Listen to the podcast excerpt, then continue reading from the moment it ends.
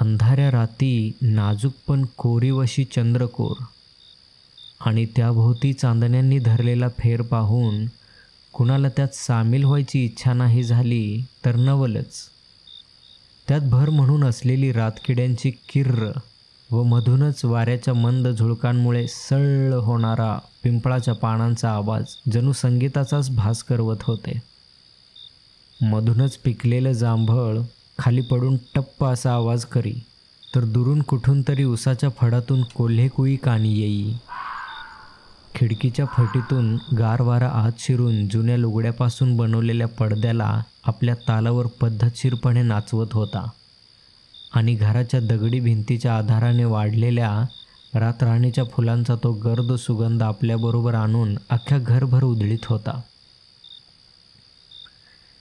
लग्नात सासऱ्याने दिलेल्या आंब्याच्या लाकडापासून घडवलेल्या मजबूत पण कोरीव अशा पलंगाच्या पायाला लागलेला भुंगा त्याला आतून पोखरून काढत होता. आणि त्याच पलंगाच्या उजव्या बाजूला शामराव घोरत पडले होते. पण शेजारीच पडून राहिलेल्या यशोदेला मात्र काही केल्या झोप येत नव्हती. पाण्याने गच्च भरलेल्या डोळ्यांनी ती एकटक घराच्या कौलारू छताकडे पाहत होती. समुद्राला उधाने यावं आणि त्याच्या उंच उंच लाटा वरती उसळाव्यात. तशाच तिच्या मनाच्या समुद्राच्या लाटाही उंच उंच उसळत होत्या. नवरा आपल्याला ओळखण्यात कमी पडला की एक बायको म्हणून आपण आपल्या नवऱ्याला ओळखण्यात कमी पडलो. जन्मोजन्मी हाच पती मिळावा म्हणून वडाच्या झाडाला एक आगाऊ प्रदक्षिणा घालणारी मी आज मात्र अशी उद्विग्न होऊन पडून राहिली असे नानाविध विचार तिच्या मनस्सागरात थैमान घालीत होते. त्यात भर म्हणून भुंग्याच्या पोखरण्याचा आवाजही चांगलाच होत होता. संग्राम. नमस्कार आणि राम राम. मी आपला होस्ट संग्राम. संग्रामचा कट्टा या आपल्या पॉडकास्टमध्ये आपलं स्वागत करतो एका नव्या कोऱ्या कथेसोबत. ज्या कथेचं नाव आहे यशोदा. तर मित्रांनो अजून तुम्ही आपलं चॅनल सबस्क्राईब नसेल केलं आपला पॉडकास्ट फॉलो नसेल केला तर लवकरात लवकर आपलं चॅनल आपला पॉडकास्ट फॉलो करा. आपल्याला जर माझ्या कथा आवडत असतील तर नक्की कथा लाईक करा कमेंट करा आणि आपल्या मित्रांना देखील त्या शेअर करायला विसरू नका. तर जास्त वेळ न घेता मी कथेला सुरुवात करतो जिचं नाव आहे यशोदा.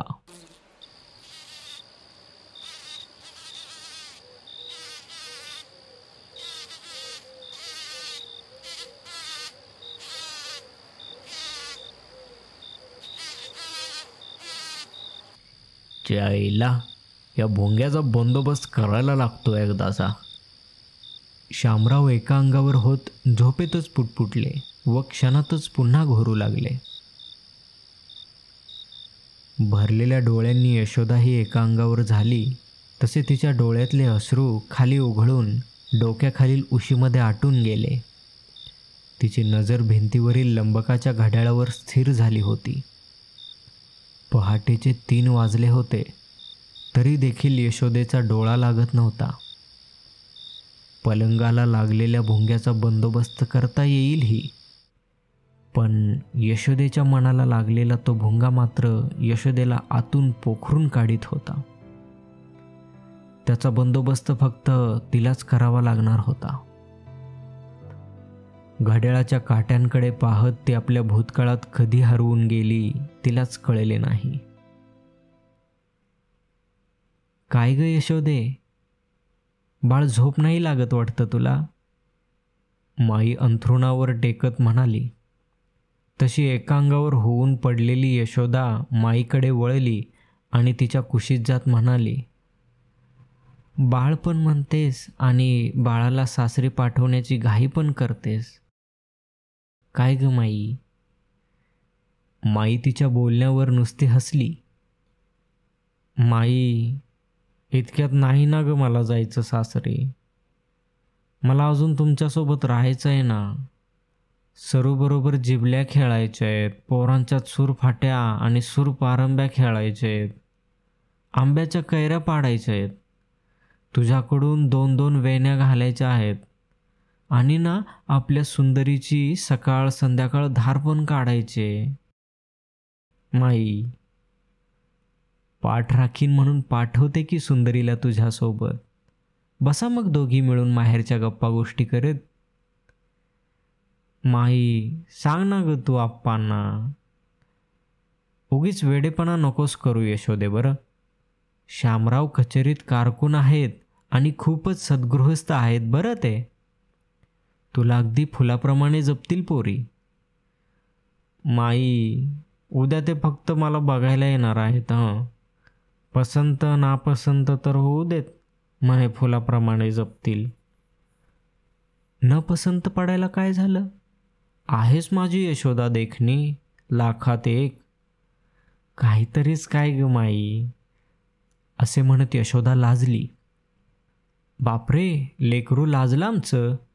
असे म्हणत माईने तिच्या डोक्यावरून हात फिरवला व अचानक उद्याच्या तयारीचा विचार मनात आल्याने ती तिला म्हणाली बरं आता तू झोप यशोदे.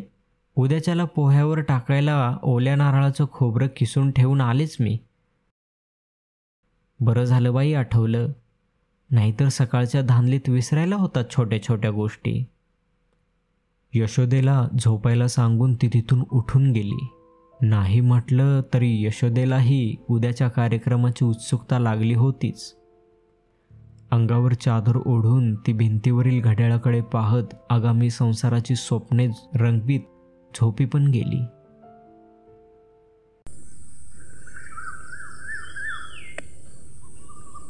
यशोदे! अगं ये यशोदे! यशोदे! अगं उठ की! डिस बघ किती वर आलाय. पाहुणे यायची वेळ झाली की. अगं ए यशोदे. वयानुसार कंप पावणाऱ्या तिच्या सासूच्या म्हणजेच मोठ्या आईच्या आवाजाने यशोदेला अचानक जाग आली. आठ कधीच्याच वाजून गेल्यात. कधी आवरणार आहे बाई तुझं? पाहुणे आता येतीलच असे म्हणून सासू तिथून निघून पण गेली. रात्रभरच्या विचाराने तिचे डोके अजून भिनभिनत होते ठणकत होते. एखाद्या दारू प्यायलेल्या व्यक्तीला सकाळी उठल्यावर जसे डोके जड वाटते तिचे डोके तसेच जड वाटत होते तिला. स्वतःला सावरायला थोडा वेळ देऊन तिने आपले झोपेत विस्कटलेले केस दोन्ही हातांनी एकत्र करून त्यांचा पद्धतशीर बुचडा बांधून पलंगावरून खाली पाय टेकून ती उभी राहिली व भिंतीवरील घड्याळाकडे एक कटाक्ष टाकून सरळ स्वयंपाकघरात शिरली. मात्र जाता जाता बाहेर व्हरांड्यामध्ये लाकडी झोपाळ्यावर पाहुण्यांच्या स्वागताच्या तयारीत गुंतलेल्या श्यामरावांकडेही तीक्ष्ण कटाक्ष टाकायला ती विसरली नाही. स्वयंपाकघरात प्रवेश करताच तिची सून तिच्या एकदम आडवी आली आणि म्हणाली आयो आहे का आत्या? मी आता तुम्हालाच उठवायला निघाले होते. लई वेळ झाला म्हटलं अजून आत्यासाहेब उठल्या कशा नाहीत म्हणून. काय झाले? तुमची तब्येत ठीक नाही का आज? बरं नाही का वाटत? यांना सांगू का? दवाखान्यात जाऊन आला असतं तर बरं झालं असतं. थांबा यांना सांगतेच अगं मला काही झालेलं नाही आहे असं कसं? थांबा बरं ताप आहे का पाहू द्या जरा. अगं मंदा बरी आहे मी. होय की अहो आत्यासाहेब ताप तर नाहीच तुम्हाला. मी बिचारे तर घाबरूनच गेले होते. बरं ते जाऊ दे आता. मोठ्या आईला दिलं का चहा पाणी? चुलीकडे जात तिने विचारले. हो हो दिलं की. आणि माधुरी? पितळेच्या हंड्यातून तांब्याभर पाणी घेऊन भांडी घासायच्या ठिकाणी जात तिने विचारले आणि सपासप तोंडावर पाणी मारून तिने आपले तोंड धुतले व पदराने तोंड पुसत ती पुन्हा चुलीकडे आली. थाईसाब आंघोळ करून त्यांच्या खोलीत गेलेत आत्ताच. हे काय? सगळी तयारी केलीच वाटतं?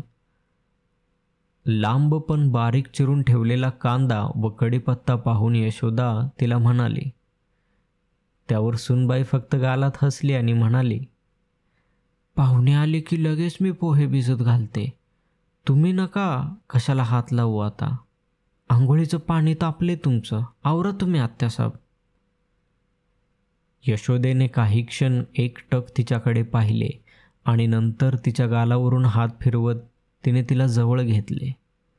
सकाळी सकाळी आत्यासाबची माया पाहून सुनबाईपुरती हरकूनच गेली.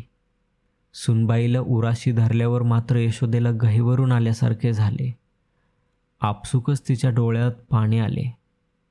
आत्यासाहेब यशोदेच्या डोळ्यातील पाणी पाहून सुनबाई बोलली कदाचित यशोदेचं ते हळवं रूप तिनं पहिल्यांदाच पाहिलं होतं.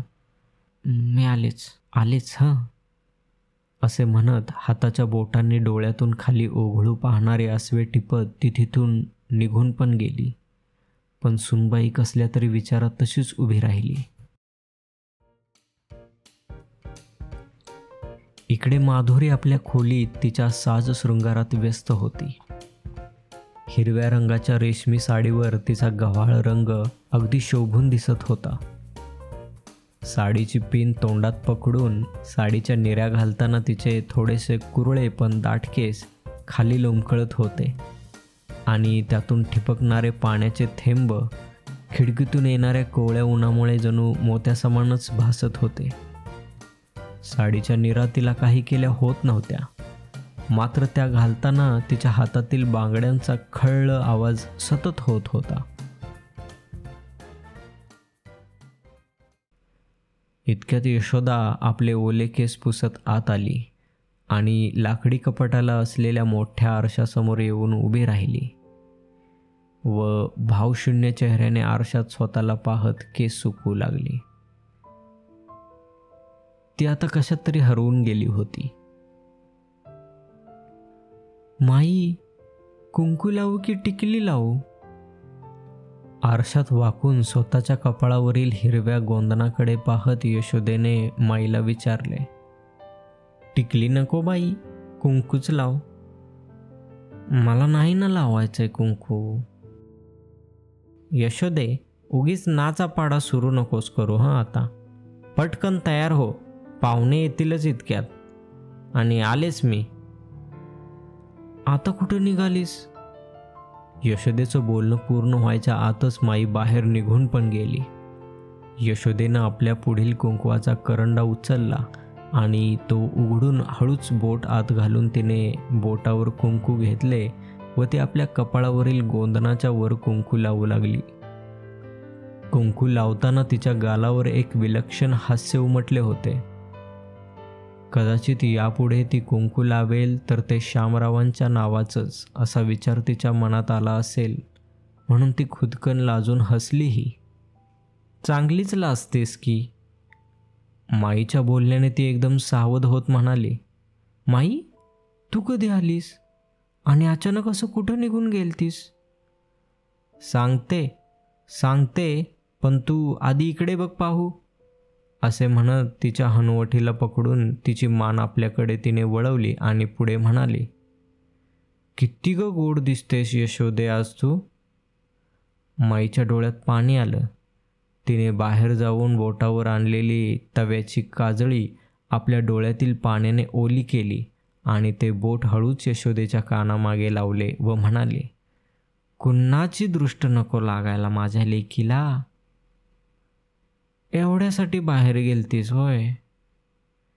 माईने मग नुसतीच मान हलवली आणि म्हणाली कधी मोठी झाली कळलंच नाही बघ तू. आणि आता तर सासरी पण जाशील. आली तर चार दिवसाच्या मुक्कामाला येशील. बोलता बोलता माईच्या डोळ्यातून अश्रूंच्या धारा खाली उघडू लागल्या तुलाच घाई झाली आहे मला सासरी पाठवायची. असे म्हणत ती तिच्या गळ्यातच पडली मग. आई अगं ए आई आई.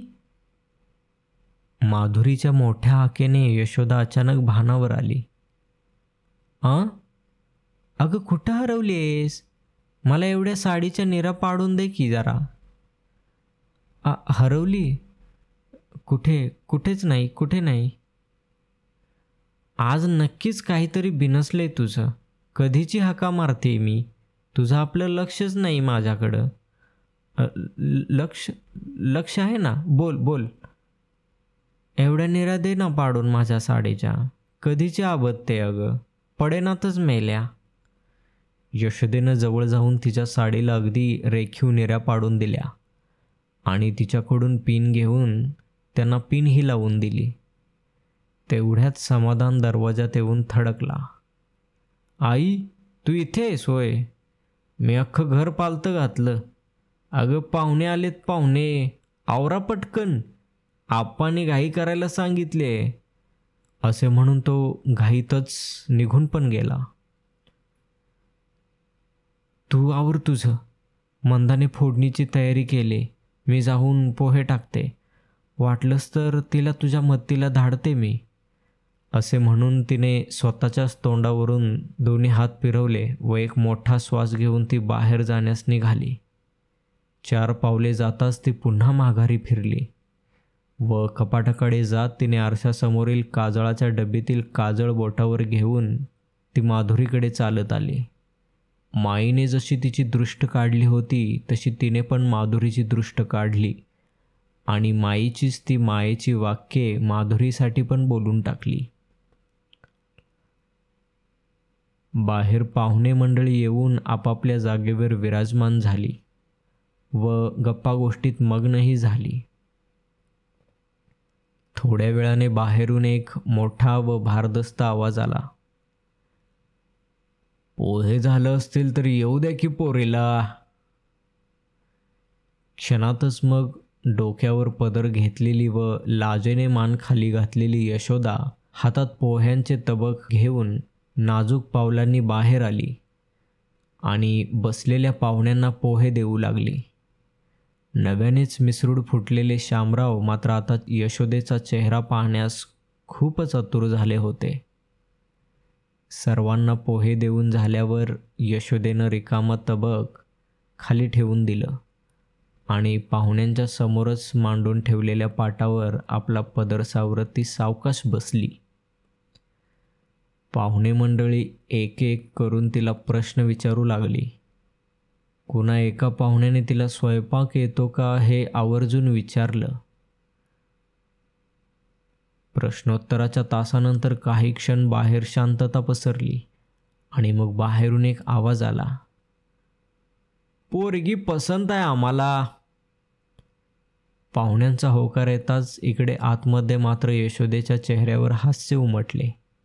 सुनबाई ही लगबगीने तिच्याजवळ येऊन ताईसाब पसंत पडल्या त्यांना. असे म्हणत ती तिला बिलगली देखील.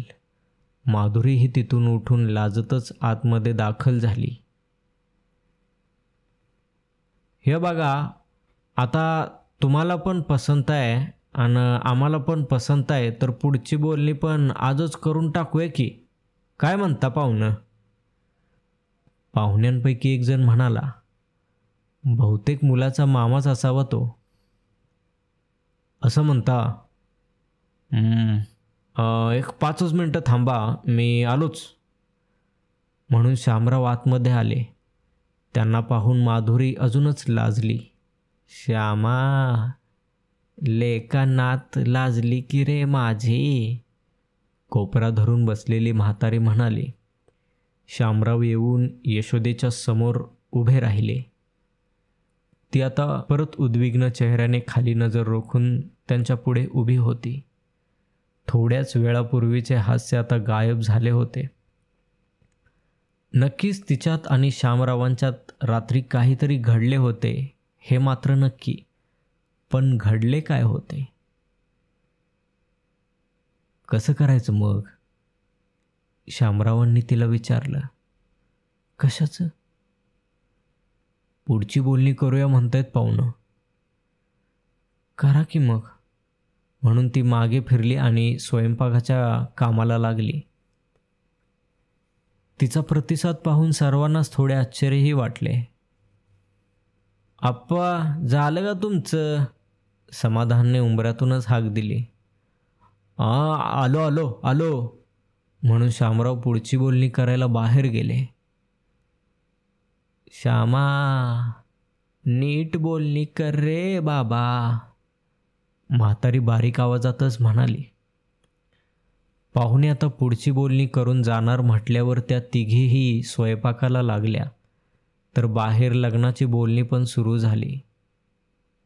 आतमध्ये भाकऱ्या थापल्या जात होत्या तर बाहेर रीतिरिवाजाची बोलणी ठरत होती. कालवणाच्या फोडणीबरोबर देण्या घेण्याच्या गोष्टी पण ठरल्या. चला तर मग ठरलं. लग्न मुलीकडे राहील. बाकी सारं रीतिरिवाज आपापल्याकडं राहतील. मुलीला दहा तोळं सोनं व मुलासाठी साखरपुड्यासाठी दोन तोळ्याची अंगठी आणि साखरपुडा व लग्नाची तारीख लवकरात लवकर काढू आपण काकाला बोलवून. मान्य आहे का? मुलाच्या मामाने विचारलं. शामराव होकार देणारच इतक्यात यशोदा उमऱ्यात येऊन शामरावांकडे पाहत डोळे मोठे करून व नागपुड्यात तणवून मोठ्या आवाजात म्हणाली एक पैशाचा पण हुंडा मिळणार नाही. सांगून द्या त्यांना. बसलेले सगळे पाहुणे अवाक होऊन तिच्याकडे पाहत राहिले. एक चिडीचूप शांतता पसरली. आतून माधुरी व मंदा काही विचित्र घडल्यासारखं तिच्याकडे पाहत होत्या. तिची अशी नजर पाहून शामरावही काही क्षण थबकून गेले होते. आणि आता त्यांना कालचा तो प्रसंग आठवला. पोरगी लग्नाला आली ना आपली?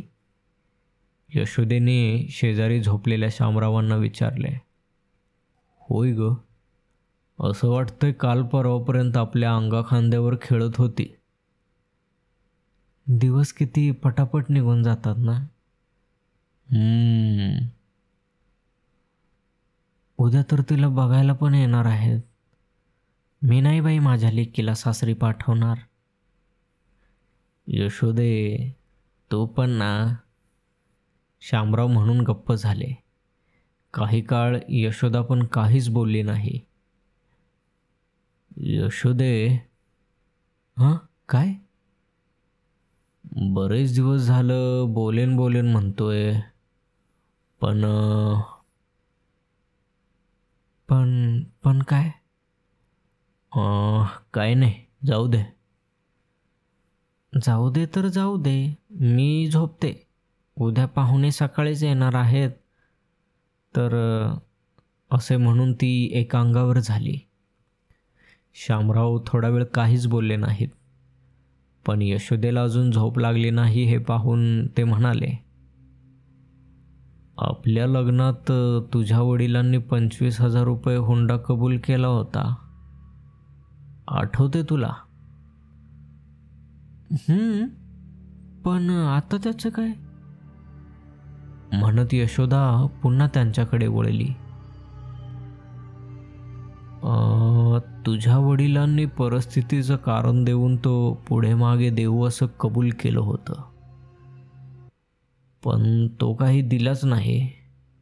तर म्हटलं आता माधुरीच्या लग्नासाठी पण हुंडा द्यावा लागेल. तर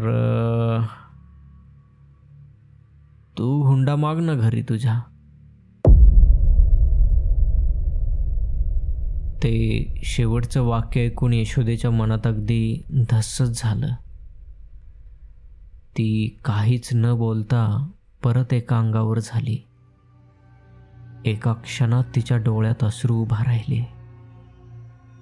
लग्नाच्या इतक्या वर्षानंतरही आपल्या नवऱ्याच्या मनात ही गोष्ट अगदी वाळवीसारखी चिकटून आहे याचं तिला मनोमन वाईट वाटलं. तिच्या मनात नाना तऱ्हेचे विचार येऊ लागले. आजपर्यंत नवऱ्यासाठी केली जाणारी प्रत्येक व्रतवैकल्ये आपण अगदी न चुकता पती परमेश्वर मानून केली होती. आणि आज जाऊन आपल्याला हे फळ मिळालं. हुंड्याच्या पलीकडे जाऊन एक पत्नी आणखी काही नसतेच का? आपल्या म्हातारपणीही यांनी हुंडा मागितला असता का?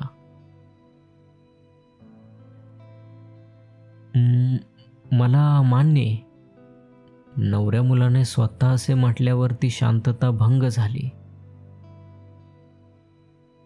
चला मग टॉवेल टोपी करून सुपारी फोडून घेऊ. काय शामराव? पाहुण्यापैकी एक जण म्हणाला हां हां हां फोडू फोडू फोडू. ते जरा सावरतच म्हणाले मात्र अजून ते पुरते भानावर नव्हते आले. ते कधी यशोदेकडे पाहत होते तर कधी पाहुण्यांकडे. समाधानला आपली आई असं का वागली हे काही कळालं नव्हतं मात्र शामरावांना जे कळायचं ते कळलं होतं. पाहुणे जेवून खाऊन निघून गेल्यानंतर शामराव झोपाळ्यावर निवांत पान चघळत बसले होते. स्वयंपाकघरातून भांड्यांच्या धुण्याचा आवाज येत होता.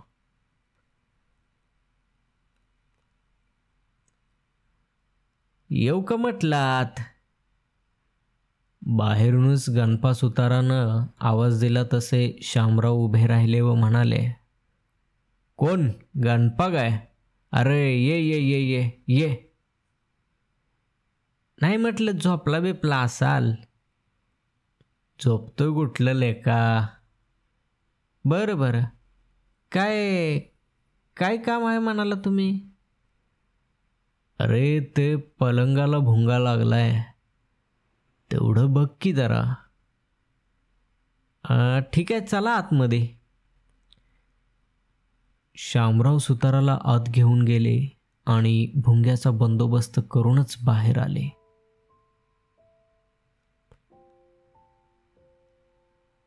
आता तुमच्या भुंग्याचा बंदोबस्त झालाय. चला येऊ काय मग? असे म्हणत शामरावांच्या हातातील पैसे घेऊन गणपासुतार निघून पण गेला. श्यामराव मागे वळून पुन्हा झोपाळ्यावर बसणार इतक्यात त्यांची नजर स्वयंपाकघरातल्या यशोदेवर पडली. ती त्यांनाच पाहत उभी होती. पलंगाला लागलेल्या भुंग्याचा बंदोबस्त तर झाला होता. आता यशोदेच्या मनाला लागलेल्या भुंग्याचा बंदोबस्त बाकी होता. नाही नाही. त्याचा बंदोबस्त तर तिने मगाशीच केला होता. समाप्त. तर मित्रांनो ही आपली कथा तुम्हाला कशी वाटली हे मला नक्कीच कमेंट करून कळवा.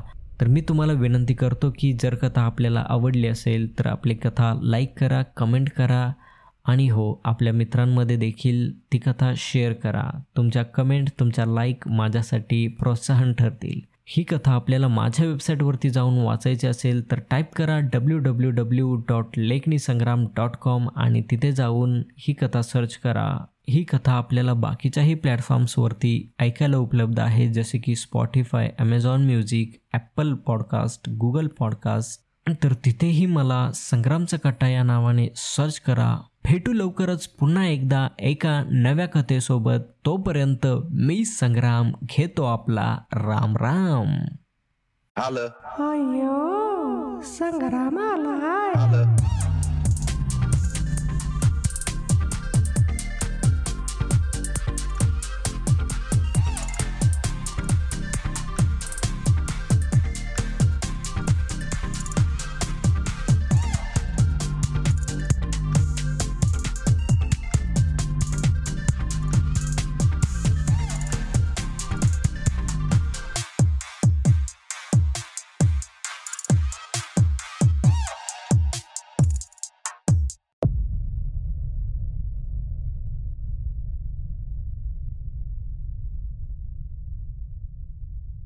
alle. Ayo, Sangramala. Alle.